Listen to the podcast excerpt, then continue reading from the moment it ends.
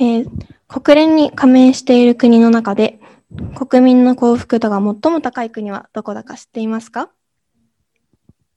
毎年調査が行われているのですが、ここ3年間同じ国が第1位になっています。その国とはフィンランドです。一方、日本は62位で、ここ数年毎年順位を下げていて、先進国の中では最低レベルだそうです。このランキングは、国民一人一人の主観的な幸福度に、えー一人当たりの国内総生産、社会保障制度などの社会的支援、健康寿命、人生の自由度、他者への寛容さ、国への信頼度の6項目が加えられて順位付けがされています。日本は他者への寛容さや国の信頼度が低くて順位を下げているそうです。フィンランドに限らず上位を占める国々は経済大国でもなければ科学技術先進国でもありません。しかし特徴として社会保障や福祉が充実しているという共通点があるとされています。この結果を見ると国や社会から見捨てられる不安が少なければ少ないほど幸福度が高いと言えるのではないでしょうか。心配事や不安を一切抱える必要のない国があるのなら、そこに住んでみたいとは思いませんか？聖書はそんな国があるということを約束してくれています。それが天国です。今日、多くの人が天国について歪んだ見解を持っています。天国は雲の上に浮かんでいて、そこで永遠に盾事をつまはじいて暮らすのだと。平和でのどかな世界に聞こえますね。でも、それだけど、な、それだけだと、なんだか退屈のようにも思います。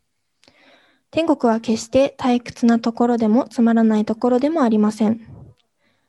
平和でのどかでしょうが、退屈ではないのです。それよりもはるかにいい場所のはずです。また、ある人たちは天国を精神的な世界と考えています。実在する場所ではなく、心の中に実現されるものだというのです。確かに、天国の精神を抱くことはできますし、イエス様も実に神の国はあなた方の間にあるのだとおっしゃっています。しかし天国はそれ以上のところです。神様が私たちのために用意しておられる現実の世界です。心の中で抱くことのできる空想上の世界ではないのです。また、ある人たちは悲惨なことに天国をこの世界に限定しようとします。豪邸に住んでいて高級車を乗り回し、銀行預金がたっぷりあって、あらゆる贅沢と快楽と快適さを手に入れられたら、天国を手に入れたと同然と考えるわけです。しかし、お金で幸せを買えないことは、ハリウッドスターや多くのセレブが証明していますね。かえってお金は多くの人をがんじがらめにし、奴隷にしているのです。その結果、自ら命を絶ってしまう人、異性関係でトラブルを起こしてしまう人、薬物に依存してしまう人もいます。日本でもそのようなニュースが後を絶ちません。華やかな世界に生きている芸能界やスポーツスターたちは輝いているように見えます。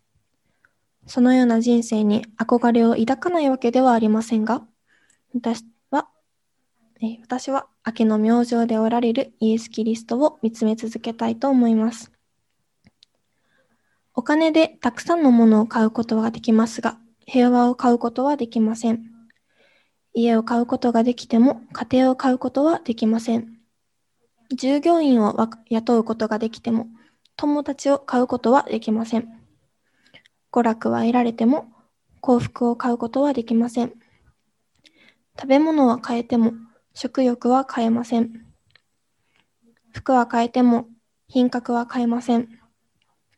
体の関係が変えても愛は変えません。ベッドは変えても眠りは変えません。時計は変えても時間は変えません。本は変えても教養は変えませんし、地位は変えても尊敬は変えません。薬は変えても健康は変えません。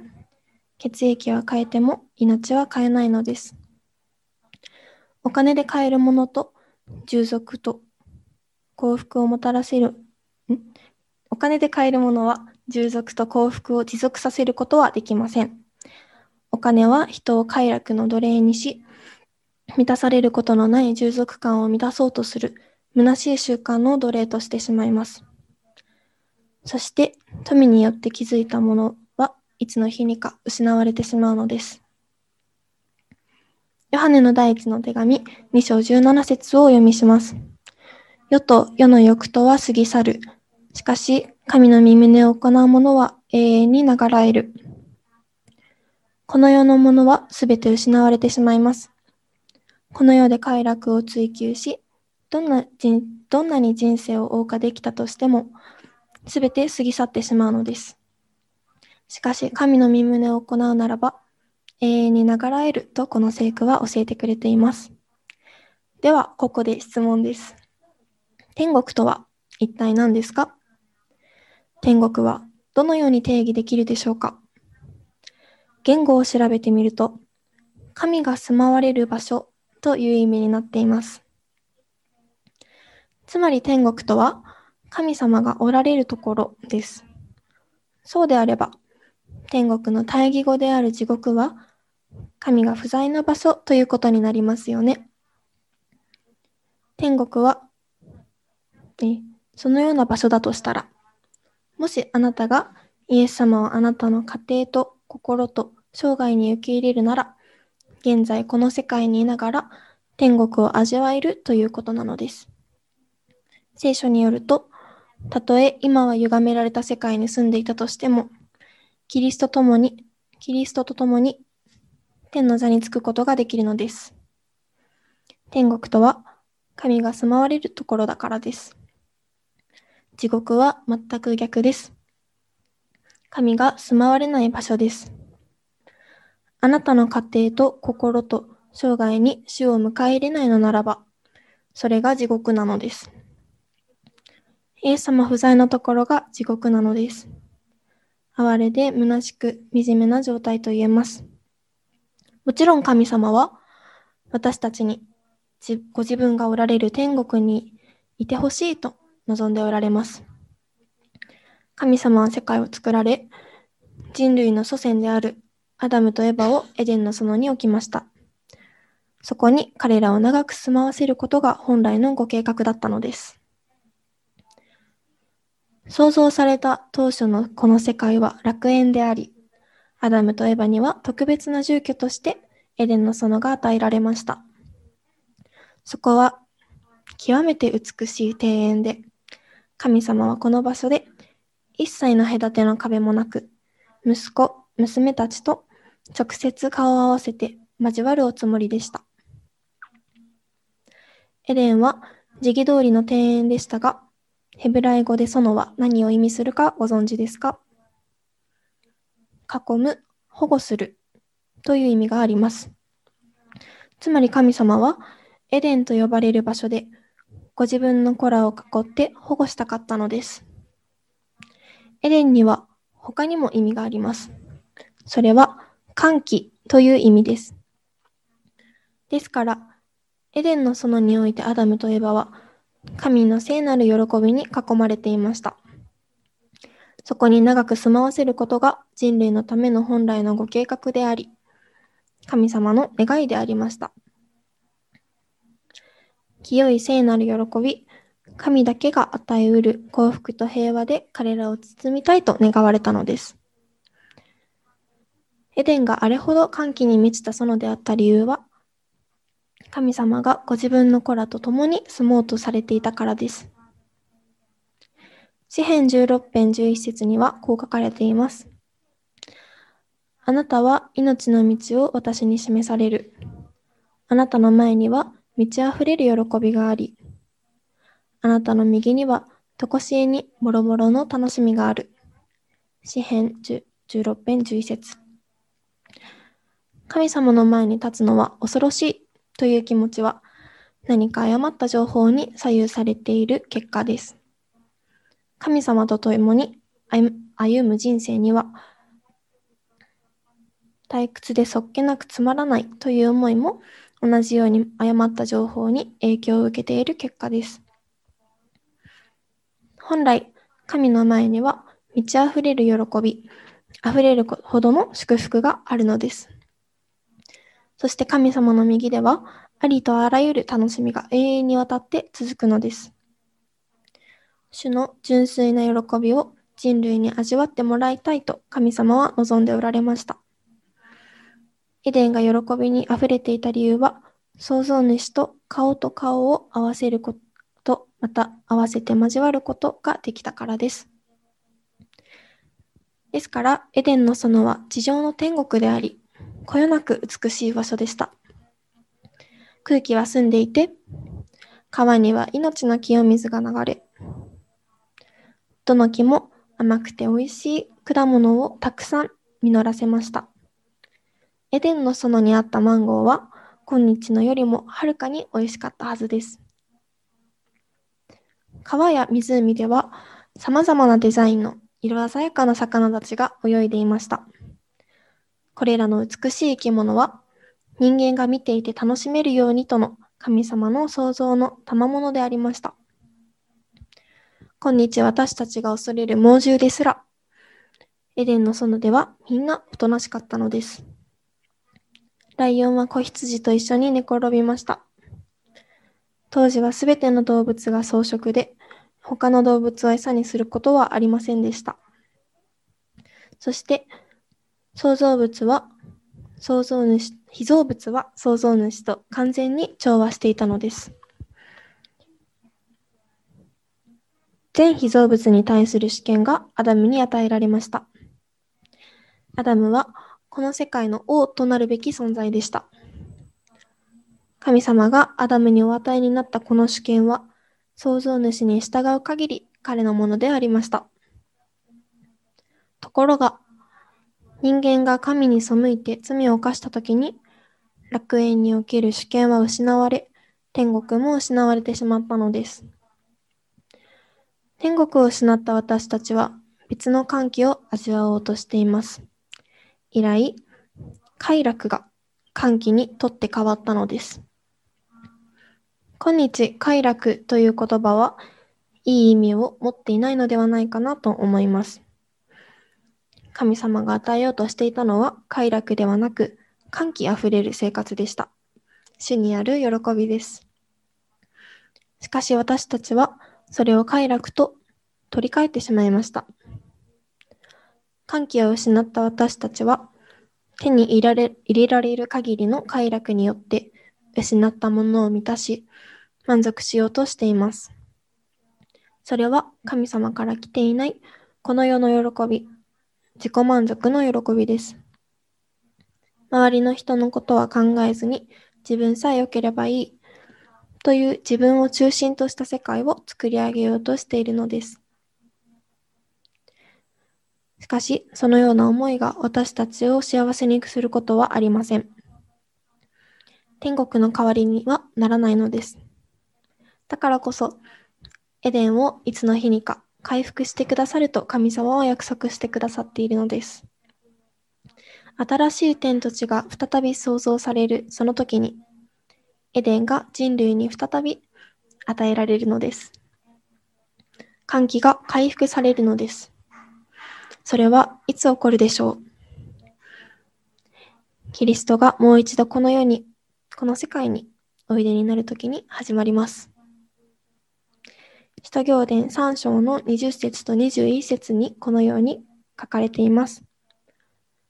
それは、主の見舞いから慰めの時が来て、あなた方のためにあらかじめ定めてあったキリストなるイエスを神が使わせてくださるためである。このイエスは神が聖なる預言者たちの口を通して昔から預言しておられた万物更新の時まで天に留めておかねばならなかった。この聖句によると万物更新あるいは回復の時があることが教えられています。私はこの回復という言葉が大好きです。意味は意味はお分かりですか？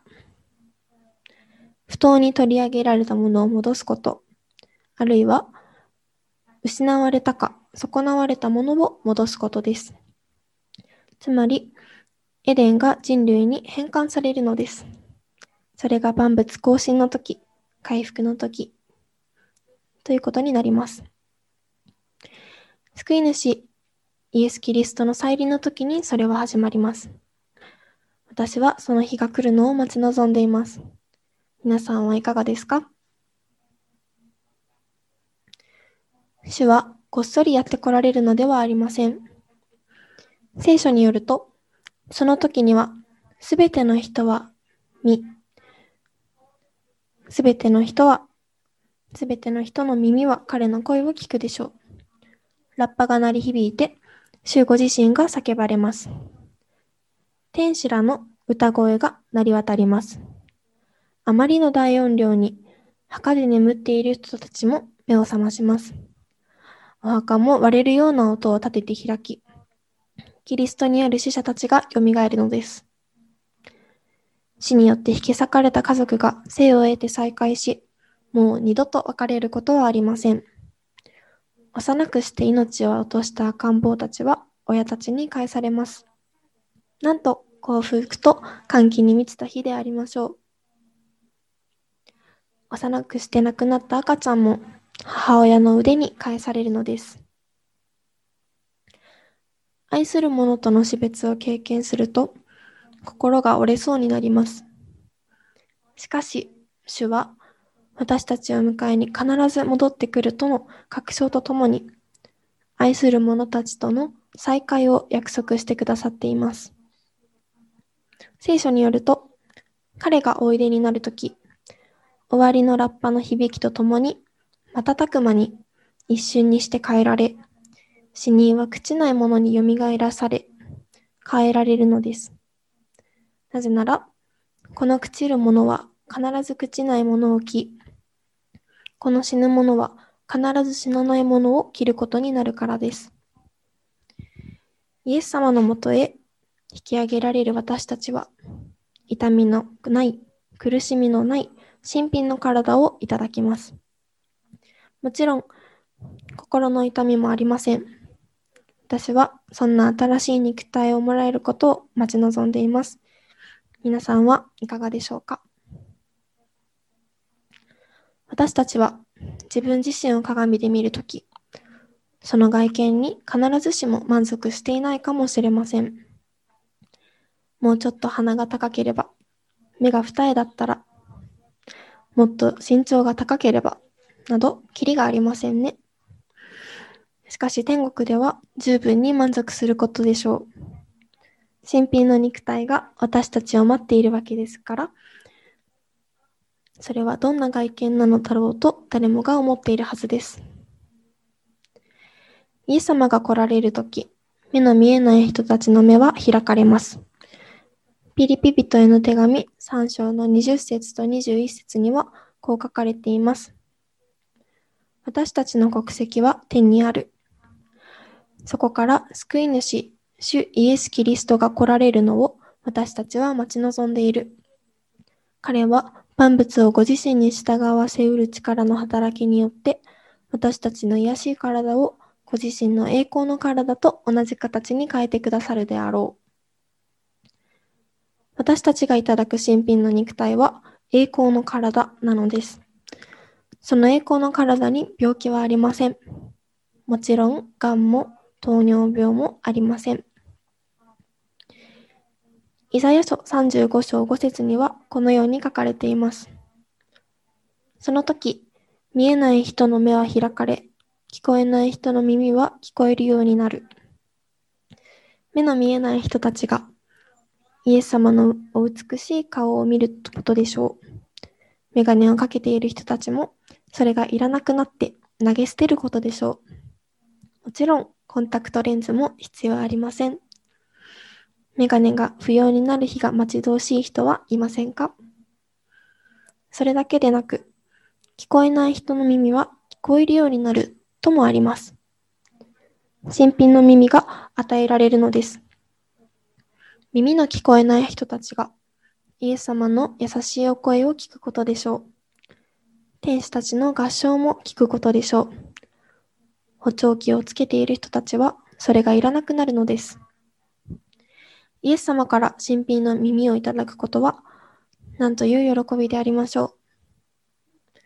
それだけでなく、杖も車椅子もいらなくなり、足腰の痛みもなくなります。イザヤ書35章6節に、足の不自由な人は鹿のように飛び走るとあるからです。腰痛もリウマチもなくなります。麻痺を抱えた人を含むあらゆるハンディキャップを持った人はいなくなります。神の永遠の王国にはこれらの災いの一つも存在しません。また、同じくイザヤ書35章6節は、口の聞けない人は、口の聞けない人の舌は喜び歌うとこの後に続きます。口の聞けない人たちの舌が滑らかになります。彼らはイエス様の前で賛美を高らかに歌うのです。歌があまり上手でない人たちも、その美しいハーモニーに加わることでしょう。次に、イザヤ書33章の24節も読んでみましょう。そこに住む者のうちに、私は病気だという者はいない。病気が存在しなくなるからです。癌や糖尿病はなくなります。喘息もリウマチも骨粗鬆症も多発性硬化症も頭痛も心臓病もエイズもコロナもなくなります。一切の病気が存在しなくなるのです。血管のない新品の肉体です。お医者さんは全員職を失うでしょう。その日が待ち遠しくてたまりません。皆さんはどうでしょうか？若者たちはもはやニキビに悩むことはありません。顔のツヤは完璧になります。自分の外見を気にすることはなくなります。天国ではみんなが申し分ない外見になるからです。新品の肉体私たちを待っています。まもなくです。私たちは変えられ、若くて完全な体が与えられるのです。ここでちょっと考えていただきたいのですが、私たちは体の病気も何の欠陥もない肉体をいただくわけですが、天国にはこの地上のものが一つだけ存在します。それは何だと思いますか？一つを除いては、天国のものすべては甚だ良いと言えるでしょう。この地上にあるそのものだけは、天国において永遠に残るでしょう。それは醜いものですが、ある意味美しくもあります。それは不完全なものでありながら、ある意味完全でもあります。その唯一の地上のものが何かわかりましたか？それはイエス様の傷跡です。私たちが完全無欠の肉体をいただく一方で、天国においてイエス様の手と足と脇腹の傷跡だけは永久に残ります。私たちが、私たち人間がつけてしまった傷跡です。それらの醜い傷跡をイエス様は永久に追われるのです。しかし、その醜い傷跡は彼の美しい愛を永遠に証しするのです。罪人によってつけられた不完全な傷跡でありながら、それが完全な恵みを証しするので、完全であるとも言えるわけです。驚くべきことです。私たちが新しい体をいただく一方で、イエス様は永遠に傷跡をとどめられます。天国には、この世界で起こった大相当をあまり覚えていない小さな子供もいることでしょう。その子たちは、イエス様の膝の上に乗り、そのお体の傷跡について尋ねることでしょう。ゼカリア書13章の6節には、もし人が彼にあなたの手の傷は何かと尋ねるならば、これは私の友達の家で受けた傷だと彼は言うであろうと書かれています。驚くべき予見ではないでしょうか。宇宙の大いなる神が、その一人子を人類のためにお与えになりました。しばらくの間、私たちに息子を貸し出したわけではありません。一人子イエスは人として死なれ、墓から蘇られました。蘇られた際にも、傷跡の残った体を受け入れられたのでした。そしてこれらの傷跡が永遠にわたって私たちの罪と神の憐れみを思い起こさせるのです。罪の恐ろしさを忘れることなく、私たちが二度と罪に陥らないために、あのような悲劇は再び起こらないと聖書も述べています。選択の自由が取り去られるのではありません。それでも罪は二度と起こらないのです。なぜでしょうか？これらの傷跡が神が愛であることを永遠にわたって思い起こさせるからです。このような神に仕えるのはなんと幸いなことでしょう。また、ヨハネの黙示録には次のように書かれています。人の目から涙を全く拭い取ってくださる。もはや死もなく、悲しみも叫びも痛みもない。先のものがすでに過ぎ去ったからである。涙はなくなるのです。神様がすべての恐れを追い払ってくださいます。永遠に泣くことはありません。あらゆる苦しい記憶は日に垂れされた朝露のように消え失せるのです。イザヤ書65章17節にこう書かれています。見よ、私は新しい天と新しい地とを創造する。先のことは覚えられることなく、心に思い起こすことはない。つまり、この世で経験したすべての痛々しい記憶や悩み苦しみを神様が完全に拭い去ってくださるということです。思い出すことができなくなるのです。一方、いい記憶は残ります。私たちは困難や痛みを思い起こそうとしてしまいます。忘れたくても忘れられないことがあります。中には幼少期に虐待を受けたり、頼りにしていた人からいじめられたりして、そういった経験を忘れることができないという人も少なくないかもしれません。しかし天国では、そのような痛ましい記憶に悩まされることはもうないのです。神様が拭い去ってくださるからです。天国に入るため、経験した様々な苦痛、払った犠牲を思い出そうとしても、記憶自体が消去されているのです。この世の罪罪深い肉の思いはもはや存在しなくなります。自分のことだけを考えようとなってしまった人間が引き起こした悲劇は二度と繰り返されないのです。戦争の脅威に怯えることもなくなります。戦争や混乱や紛争、すべてなくなり、ギャングやテロリストは、いなくなります。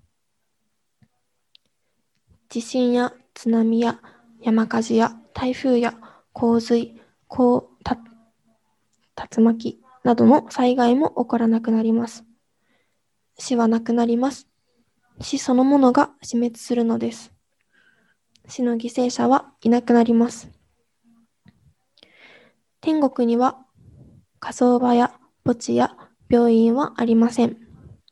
イエス様が来られると医療関係者の皆さんは引退することになります。医療関係の職も必要なくなるからです。医学校や看護学校もなくなります。死も病もなくなるためです。それだけではありません。ホームレスの人も貧困者もいなくなります。上に苦しむことはありません。よって福祉制度もなくなります。食料の配給もなくなります。貧困害も飢餓も全部なくなるのです。誰もが家庭を持ち、親の離婚で不幸になる子供も障害児もいなくなります。愛情に飢えた子供はいなくなります。孤独や失望やストレス、不安はなくなり、永遠の幸福と安らぎにとって変わります。そしてその幸福感は年月とともに増し加わっていくのです。私は早くそんな天国に行きたいです。皆さんも行きたいですか？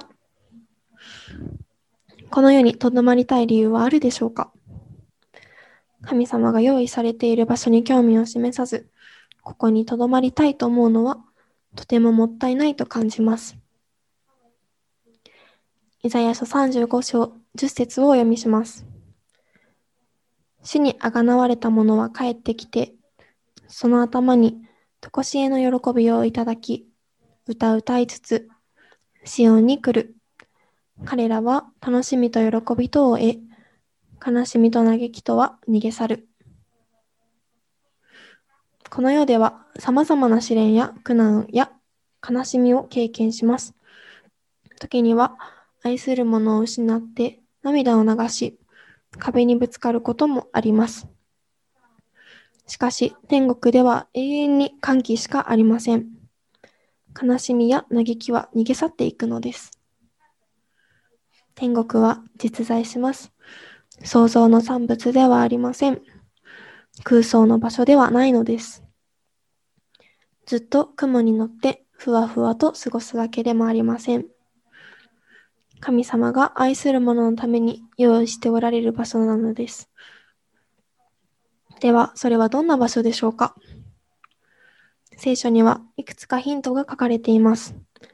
ヨハネによる福音書14章の1節から3節をご覧ください。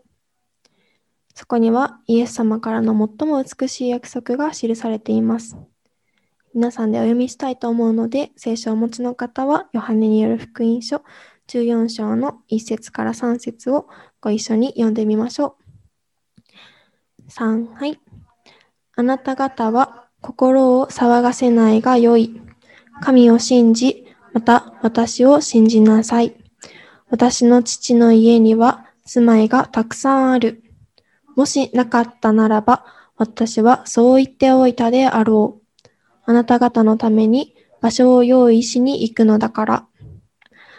そして行って場所の用意ができたならば、また来てあなた方を私のところに迎えよう。私のおるところにあなた方もおらせるためである。ありがとうございます。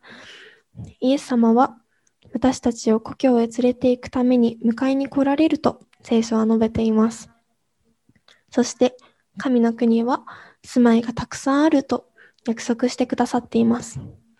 天国はどんなところですか？単に住まいといっても一人一人に豪邸が用意されているのです。素晴らしい知らせですね。なぜだかわかるでしょうか？この世の住まいは小さいかもしれません。埃だらけで、シロアリやゴキブリやネズミがもしかしたらいるかもしれません。しかし天国には、神様があなたのためだけに用意しておられる豪華な住まいがあるのです。英語のキング・ジェームズ・バージョンという聖書では、私の父の家にはマンションがたくさんあると書かれています。英語のマンションとは豪邸とか邸宅とか館という意味です。ニューインターナショナルバージョンでは、私の父の家には部屋がいっぱいありますと書かれています。単なる部屋でもありがたく嬉しいことですが、豪邸を神様は私たちに用意してくださっているというニュアンスが含まれているからこそ、キング・ジェームスバージョンのような訳が生まれるのではないでしょうか。私たちのために豪邸が用意されていること、とても素敵なことに思いませんか？それがイエス様の約束ですから。今のあなたの家がどんなに立派でも、天の豪邸に比べたら小さな小屋のようなものです。世界一美しい家も神様が用意してくださっているものに比べたら大したことありません。それから、ヨハネの目視録22章3節と5節をお読みします。呪わる呪わるべきものはもはや一つもない。呪いは取り消されて祝福だけになります。夜はもはやない。闇は存在しなくなるのです。永久に昼です。明かりも太陽の光もいらない。主なる神が彼らを照らし、そして彼らは世を限りなく支配する。これがいつまでもいつまでも続くのです。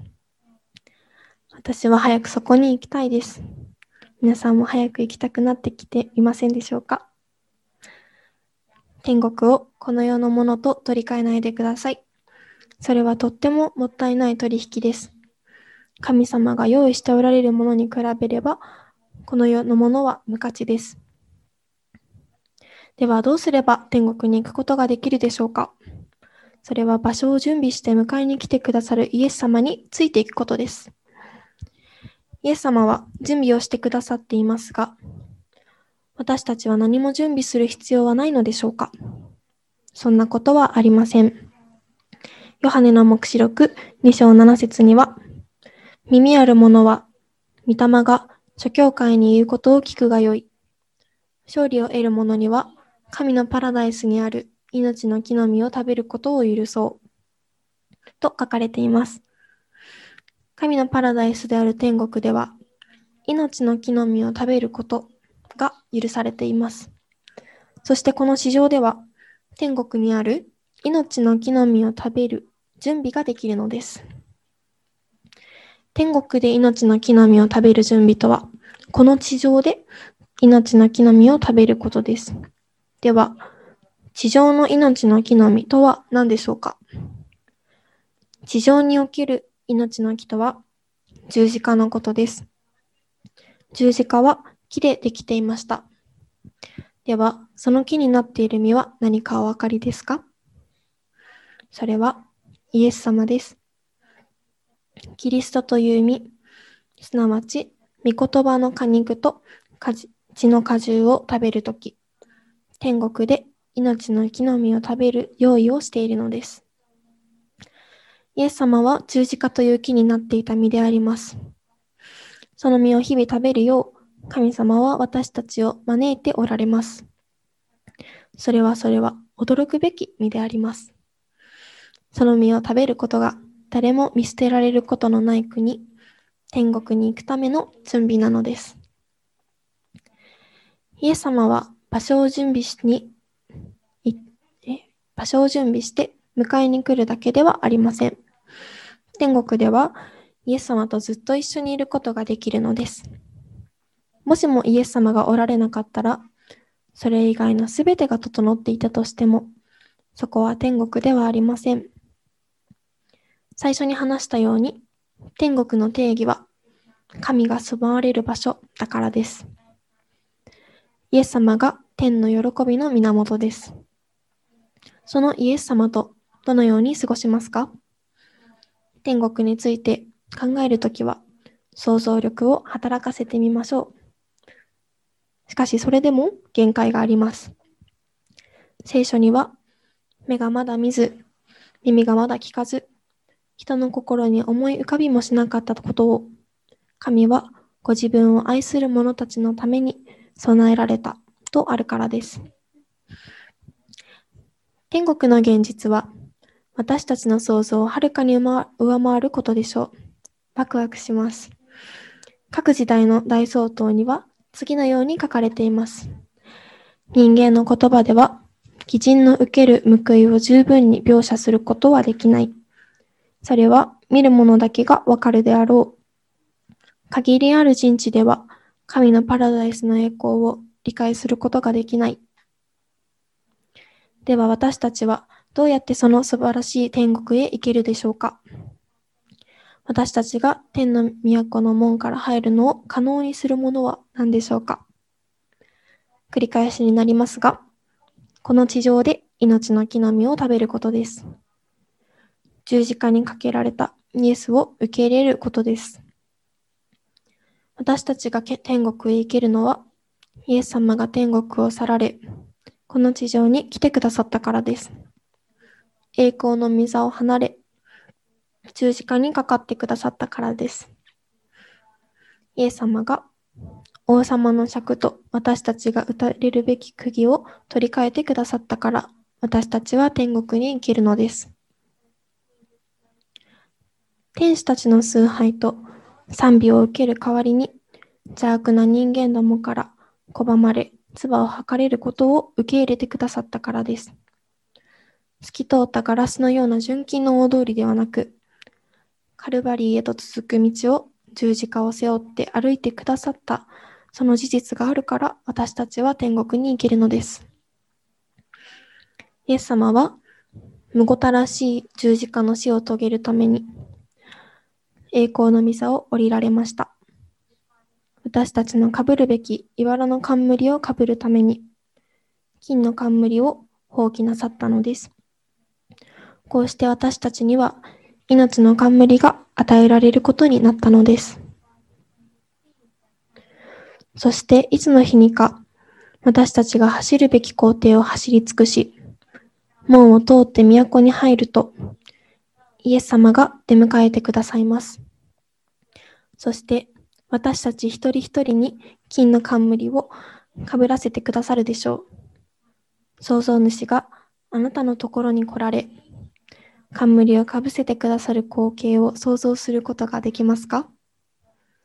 そしてイエス様と目と目が合うと、あなたに次のような言葉をかけてくださることでしょう。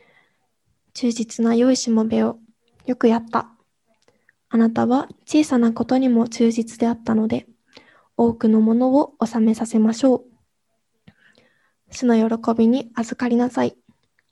そしていつまでも共に暮らしましょう。神の恵みにより、私は天国に入ることができます。神様は誰一人として滅びることを望んでいません。すべての人が見捨てられることなく、天国へ入ることができるように、十字架によって道を備えてくださいました。イエス様はもうすぐいらっしゃいます。準備ができたもののためにいらっしゃいます。信頼し、従う者のために。しばらくして私たちは天国でイエス様と永遠を経験することができるのです。この世界では決して味わうことのできない天国の素晴らしさと希望としてイエス様を信頼し歩んでまいりましょう。皆さんと天国で再会できることを楽しみにしています。このメディアはオーディオバースの提供でお送りしました。オーディオバースでは福音を広めるためにお説教やセミナーなどの音声映像の無料配信を行っています詳しくは http://www.audioverse.org へアクセスしてください。